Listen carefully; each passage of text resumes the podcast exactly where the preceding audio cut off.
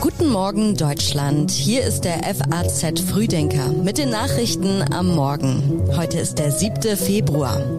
Und das ist das Wichtigste für Sie an diesem Dienstag. Nach dem Erdbeben in der Türkei steigt und steigt die Zahl der Toten. Es geht heute um die hitzige Debatte über Frankreichs Rentenreform und Massendemonstrationen. Und der US-Präsident hält seine Rede zur Lage der Nation. Jetzt schauen wir zuerst noch kurz auf die Schlagzeilen aus der Nacht. Der Fall des mutmaßlichen Messerangreifers von Brokstedt zeigt laut Justizminister Buschmann gravierende Probleme im Informationsfluss zwischen den Behörden. Die deutsche Polizeigewerkschaft fordert Abschiebegefängnisse für gefährliche Asylbewerber. Nordkorea hat den Vereinten Nationen zufolge im vergangenen Jahr mit Cyberkriminalität mehr Geld erbeutet als jemals zuvor. Mehrere Schätzungen gehen von mindestens 630 Millionen oder sogar einer Milliarde im Internet gestohlener US-Dollar aus. US-Vizepräsidentin Kamala Harris hat ihre Teilnahme an der Münchner Sicherheitskonferenz zugesagt. Das Weiße Haus teilte am Abend in Washington mit, Harris werde in der kommenden Woche nach München reisen.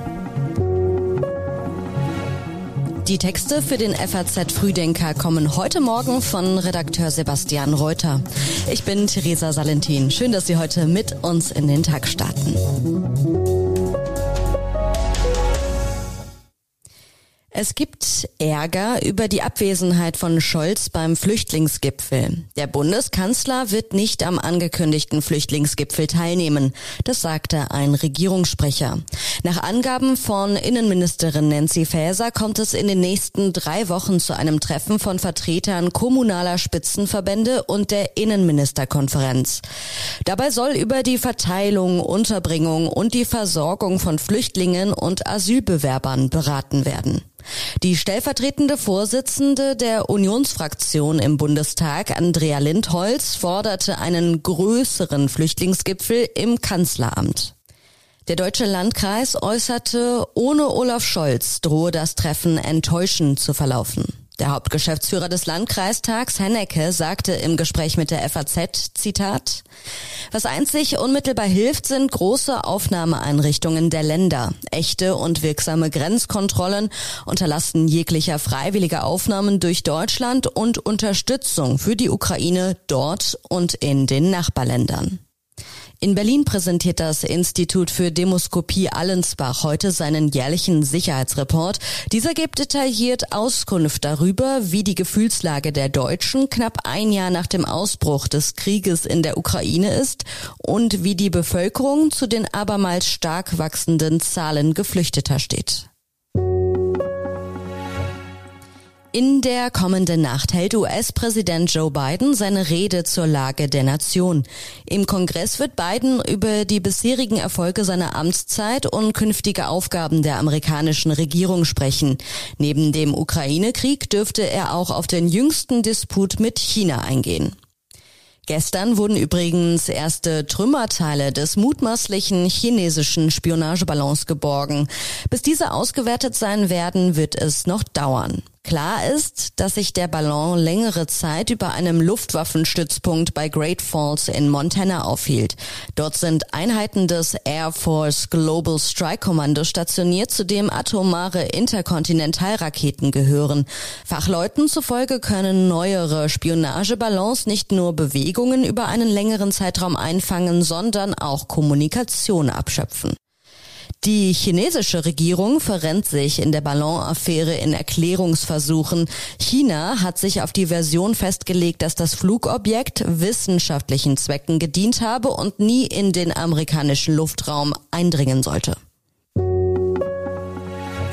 Eines der verheerendsten Erdbeben der vergangenen Jahre hat mehr als 3000 Menschen das Leben gekostet. In den betroffenen Gebieten in der Türkei und in Syrien stoßen die Helfer auf Probleme. Auf das erste Beben der Stärke 7,8 am Montagmorgen folgten zahlreiche heftige Nachbeben. Marco Bohnhoff vom Geoforschungszentrum Potsdam sagte im Interview mit der deutschen Presseagentur, Die Nachbebenaktivität ist am stärksten unmittelbar nach dem Hauptbeben. Nun haben wir eine Reihe von Nachbeben, äh, die Magnituden erreichen bis etwa eine Magnitude unter der des Hauptbebens. Das ist ein Problem für die Rettungsaktion, äh, denn eine Reihe von äh, nicht zusammengestürzten, aber geschädigten Häusern können so durch die Nachbeben dann tatsächlich einstürzen und die Opferzahl auch nochmal erhöhen. Ähm, von daher äh, muss hier mit großer Vorsicht äh, äh, jede Aktion geplant werden. In den betroffenen zehn Provinzen wurden mehr als 2800 Gebäude zerstört, darunter zahlreiche Krankenhäuser und weitere für die Versorgung notwendige Infrastruktur. Zudem erschweren eisige Kälte und Schneestürme die Rettungsarbeiten. In den kommenden Tagen wird mit zahlreichen weiteren Todesopfern gerechnet. Die Türkei ist immer wieder von schweren Erdbeben betroffen. Sie hat das höchste Erdbebenrisiko von allen Ländern in Europa. Diese Region ist stark gefährdet, äh, deswegen, weil es dort über ähm, viele Jahrhunderte, fast tausend Jahre seismisch ruhig war. Der Ladeprozess findet aber 24 äh, Stunden am Tag, sieben Tage die Woche statt. Das heißt, die Spannung lädt sich mit der Zeit auf. Und deswegen ähm, war an dieser Stelle und auch an weiteren Stellen dieser Verwerfungszone ein großes Erdbeben überfällig. Von daher kam es nicht überraschend, aber die Auswirkungen sind entsprechend stark und das äh, war auch vermutlich nicht das letzte starke Erdbeben in dieser Region.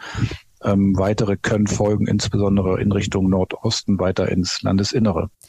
Zahlreiche Länder haben der Türkei Hilfe zugesagt. Sebastian Baum von der Hilfsorganisation At Fire sagt, wir haben alles dabei, von der Verpflegung über die Zelte bis hin dann zum Einsatzequipment, angefangen von technischen Ortungsgeräten hin zu Rettungsgeräten, ähm, um eben auch uns durch die Trümmer durcharbeiten zu können und dann die Personen da auch retten können. In Nordsyrien fehlen notwendige Geräte für Rettungseinsätze. Außerdem ist das dortige Gesundheitssystem nicht in der Lage, die vielen Verletzten zu versorgen. Als die Erde bebte, war Janine Wissler, die Linken-Chefin, gerade in einem Hotel im Osten der Türkei.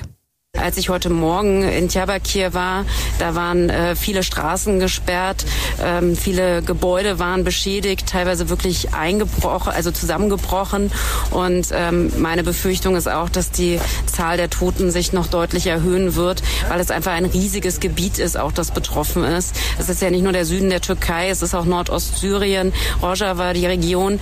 Ja, da ist auch die Rede davon, dass auch die großen Flüchtlingscamps dort getroffen sind äh, durch das Erdbeben. Also von daher ist es wirklich eine dramatische Situation und die Menschen brauchen dringend, dringend humanitäre Hilfe. Sie brauchen dringend Hilfskräfte, auch international, weil das ist ein Wettlauf gegen die Zeit. Und wir schauen nach Frankreich. Die geplante Rentenreform versetzt Frankreich in Aufruhr. Im Parlament wird es hitzig. Heute werden wieder Hunderttausende Demonstranten und Streikende erwartet. Es wird mit zahlreichen Ausfällen im Zug- und Nahverkehr gerechnet. Bei den beiden bisherigen Protesttagen demonstrierten jeweils mehr als eine Million Menschen gegen die Reform. Gestern hat die französische Nationalversammlung mit der Beratung über die geplante Rentenreform begonnen. Schon der Start der Diskussion über das umstrittene Vorhaben verlief in aufgeheizter Stimmung. Die Sitzung musste kurz nach Beginn für wenige Minuten unterbrochen werden. Insgesamt liegen für die Pläne der Regierung mehr als 20.000 Änderungsanträge vor. Die Regierung von Präsident Macron will das Renteneintrittsalter schrittweise von 62 auf 64 Jahre anheben. Im vergangenen Juni fährt ein Mann in Berlin offenbar absichtlich in eine Gruppe von Menschen. Eine Lehrerin stirbt, vor allem Schülerinnen und Schüler aus Hessen werden verletzt. Jetzt kommt der Fall vor Gericht. Die Berliner Staatsanwaltschaft wirft dem 29 Jahre alten deutschen Armenier unter anderem vollendeten Heimtückemord vor und 16-fachen Mordversuch. Er habe bei seiner Fahrt über den Gehweg in dem silberfarbenen Kleinwagen auch tödliche Verletzungen für möglich gehalten und verursachen wollen. Die Verteidigung hält ihren Mandanten für schuldunfähig. Auch ein vorläufiges psychiatrisches Gutachten legt die Schuldunfähigkeit des mutmaßlichen Täters nahe. Der Beschuldigte ist seit dem Vorfall in einem Krankenhaus des Maßregelvollzugs untergebracht. Sollte sich dies im Prozess bewahrheiten, strebt die Staatsanwaltschaft die dauerhafte Unterbringung in einem psychiatrischen Krankenhaus an. Es sei sonst zu befürchten, dass der Mann weitere gefährliche Taten begehen werde, heißt es. Und zum Schluss geht es noch um ein Achtelfinale als Hochrisikospiel. Im DFB-Pokal treten Eintracht Frankfurt und Darmstadt 98 erstmals seit sechs Jahren wieder aufeinander. Das Spiel können Sie heute Abend im FAZ-Ticker verfolgen. Die Eintracht ist als Fünfter der Bundesliga-Tabelle und Achtelfinalteilnehmer in der Champions League zwar klarer Favorit, aber Darmstadt steht an der Spitze der zweiten Liga und hat seit 20 Partien nicht mehr verloren.